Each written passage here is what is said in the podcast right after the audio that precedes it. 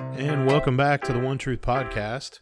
This is your host, Aaron, and wanted to talk a little bit more about how we can take some of the wasted time that we have in our lives and give back to the Lord.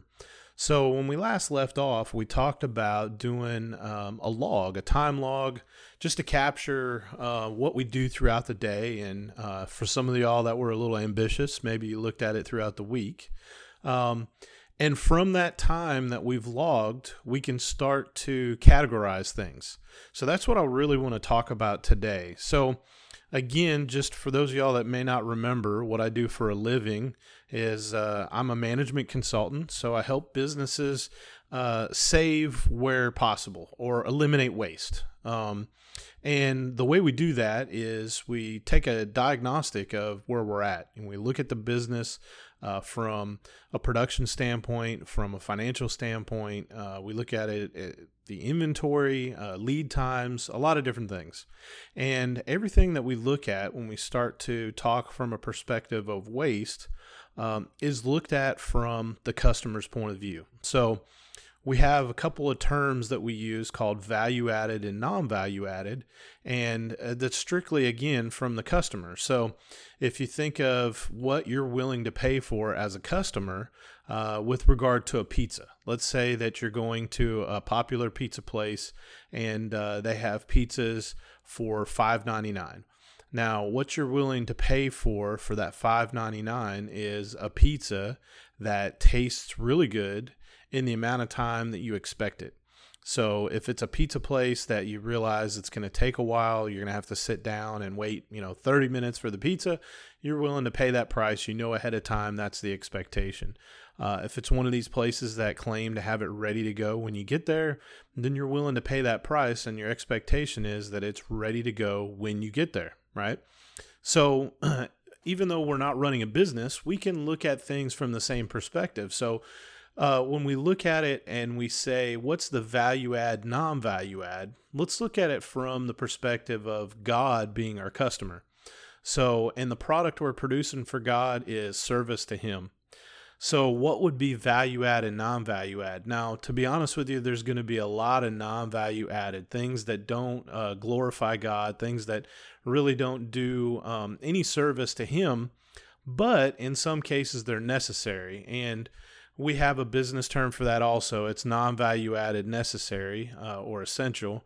Um, in business, it may be some regulatory thing that is required by the government, say in the medical field or in um, in the aviation field, uh, and the government's requiring some test or something, and obviously the customer is not willing to pay for that, uh, but the business still has to do it in this case, there's things that we have to do in our lives uh, because of the way society is set up nowadays uh, that we don't necessarily have the ability to do what the early church did, which was, you know, they sold all their possessions and uh, they divvied out the money as need uh, as needed, you know, for every person there. Um, and they lived together. They spent time in each other's homes, you know, going from house to house, eating, having fellowship with one another. And their mission, their job was to spread the gospel. That was it. Um, along the way, of course, they probably did some things to to earn some money. Uh, you know, I think uh, Paul, I believe, was a tent maker. Um, you know, we know that Jesus was a carpenter. So along the way, they probably did some odd jobs, odds and ends to to make things uh, to to make enough money or um, to barter uh, to pay for their way to do their job, which was to spread the gospel.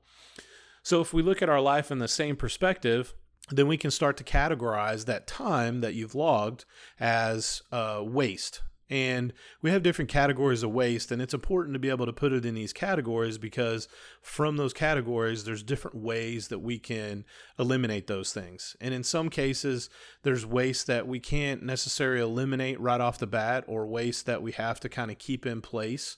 Um, in some cases, we swap one waste for another because it has a, a lesser impact than another waste may be. So, in business, we have an acronym that we use called downtime, and uh, that stands for defects, overproduction, waiting, uh, non utilized talent, transportation, inventory, motion, and excess processing. Now, for those of y'all that don't work in business, uh, this these terms may sound foreign to you, um, But when you start to think about it, a lot of it is uh, pretty self-explanatory. Like waiting, uh, waiting could be in a business perspective, could be uh, resources like uh, a person, it could be uh, a machine, uh, it could be anything. It could be the customer that's waiting. So uh, that's obviously waste. That's not uh, something that's being being paid for by the customer. And in this case, for business, when time, the old adage, time is money, uh, then that waiting time is really important to try to eliminate or reduce as much as possible. Um, another one is transportation. Transportation, obviously, unless we're in the Jetsons age where we can put, uh, you know, like a, a tablet into uh, what looks to be a microwave, hit a button, and poof, the whole turkey dinner pops out. Um, we have to actually have stuff brought to either us or to a store. Uh, and that transportation, you know, to be honest with you, I'm not, I don't care where it came from. All I know is when I go to the store, I want to pay whatever I'm expecting to pay for it. Um, I don't want to pay extra because they had to ship it from wherever around the world or even, you know, around the United States. Um, and thus, a lot of uh, businesses try to locate the manufacturing close to the process or close to the customer. So it helps to reduce that travel time, that transportation. Um, another one is inventory. Inventory is obviously a waste because until somebody's bought it, it's just money being tied up with um, with something, right?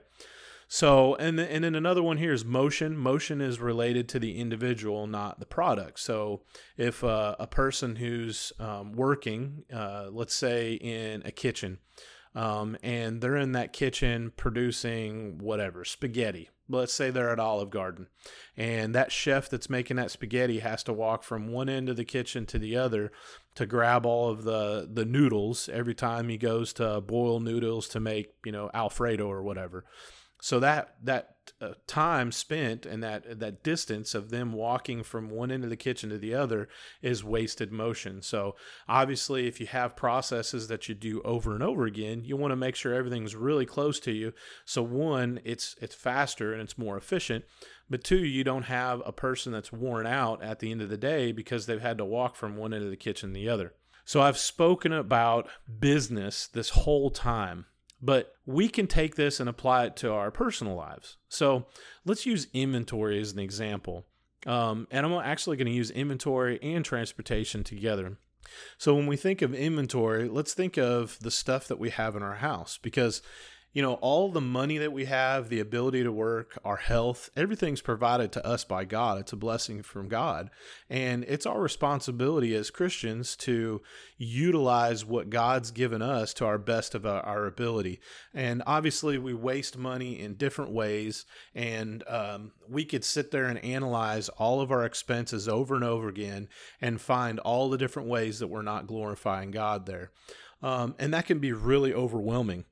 So let's just take it one little bit at a time. So when we think of inventory and we think of all of the, let's say, food and stuff that we have in the cabinet, or even our clothes, if, uh, well, let's stick with the food part of it. So if we look at our kitchen and we think of all the food that we have in our cabinets, we probably throw stuff out on a regular basis because it's expired because we used to we didn't use enough of it. We had inventory that was waiting, and in this case the inventory was perishable and we had to throw it away. So not only did we have something that was taking up space, um, and now we have to turn around and put it in the trash can. And um, depending on when the trash man's going to pick up, could start to spoil and stink in our trash can as well. But we've also wasted some money, some of the finances that God's blessed us with, on something that we didn't use all of, right? So, some of the ways that we can improve this, not only that, but then we're going to have to make another trip back to the store because whatever it was that we had uh, went bad, and now we're going to need it again, right? So, some of the things that we can do is throughout the week, uh, as we're uh, trying to come up with what we should do the next week, let's go ahead and make a list of some of the meals that we're going to plan or we're going to have, right? So, if we sit there and we plan for our meals for the week coming up, and then as we plan for those meals and we write down what it is we're going to have, we can start to go through and take inventory of what we have in our cabinets. And then we can look at what we need from the store. And while we're doing that, we can also say, okay, well, I'm going to cook breakfast on these two days, and we're going to need eggs for these. And then, oh, later on in the week, I'm going to cook this, this, and this, which also needs eggs. So then I can look at it and go, well, it looks like I'm going to need a half a dozen eggs, not a full, a full container. So when I go to the store, I can buy a half a dozen eggs instead of a full dozen eggs. So that's less than we have to perish. Now, granted, it's cheaper for us to buy a dozen eggs per egg. But if I can't consume all those, then it's not really a savings because I'm going to throw some of them out. And by making this list and planning ahead, we can also save ourselves a trip to the store. But how many times do you go throughout the week and you get ready to plan a meal and you go, you know what? I was going to do spaghetti, but I don't have sauce or I don't have noodles. Or we were going to go ahead and, um, and do uh, hamburger steak and uh, I don't have any gravy or I don't have potatoes. So now we need to make another trip to the store. So that time driving back and forth to the store is wasted time. Again, that's time that we could turn around and give to the Lord, right? So if we start to plan and we start to lay out exactly what we need to buy from the store, and then we group things together to make sure that we have enough of what we need, but not too much. Um, then we can save trips and we can save money that we're going to waste if things go bad and spoil you know, by taking that time, that those multiple trips back and forth, we're also saving gas. That's another great thing, right? That's another uh, money that we had to spend, resource that you know God has given us to use for Him. Um, it also means that you know, we can spend more time together as a family. It, it, it's that much easier if we have meals planned ahead of time. We have everything we need to be able to plan around the busy schedules that we have. And as our kids get older and they get into sports and different things, um, then that becomes valuable, precious time that we can have that we actually have all of our schedules line up. So, this is just one way by taking the waste of transportation, the, the waste of uh, inventory, and putting those things together to now we can give back to the Lord. So when you're looking at your log, your time log, start looking at how many trips you make to the store, how many trips you make to the gas station, um, how many times you have to go get, you know, odds and ends that you didn't anticipate.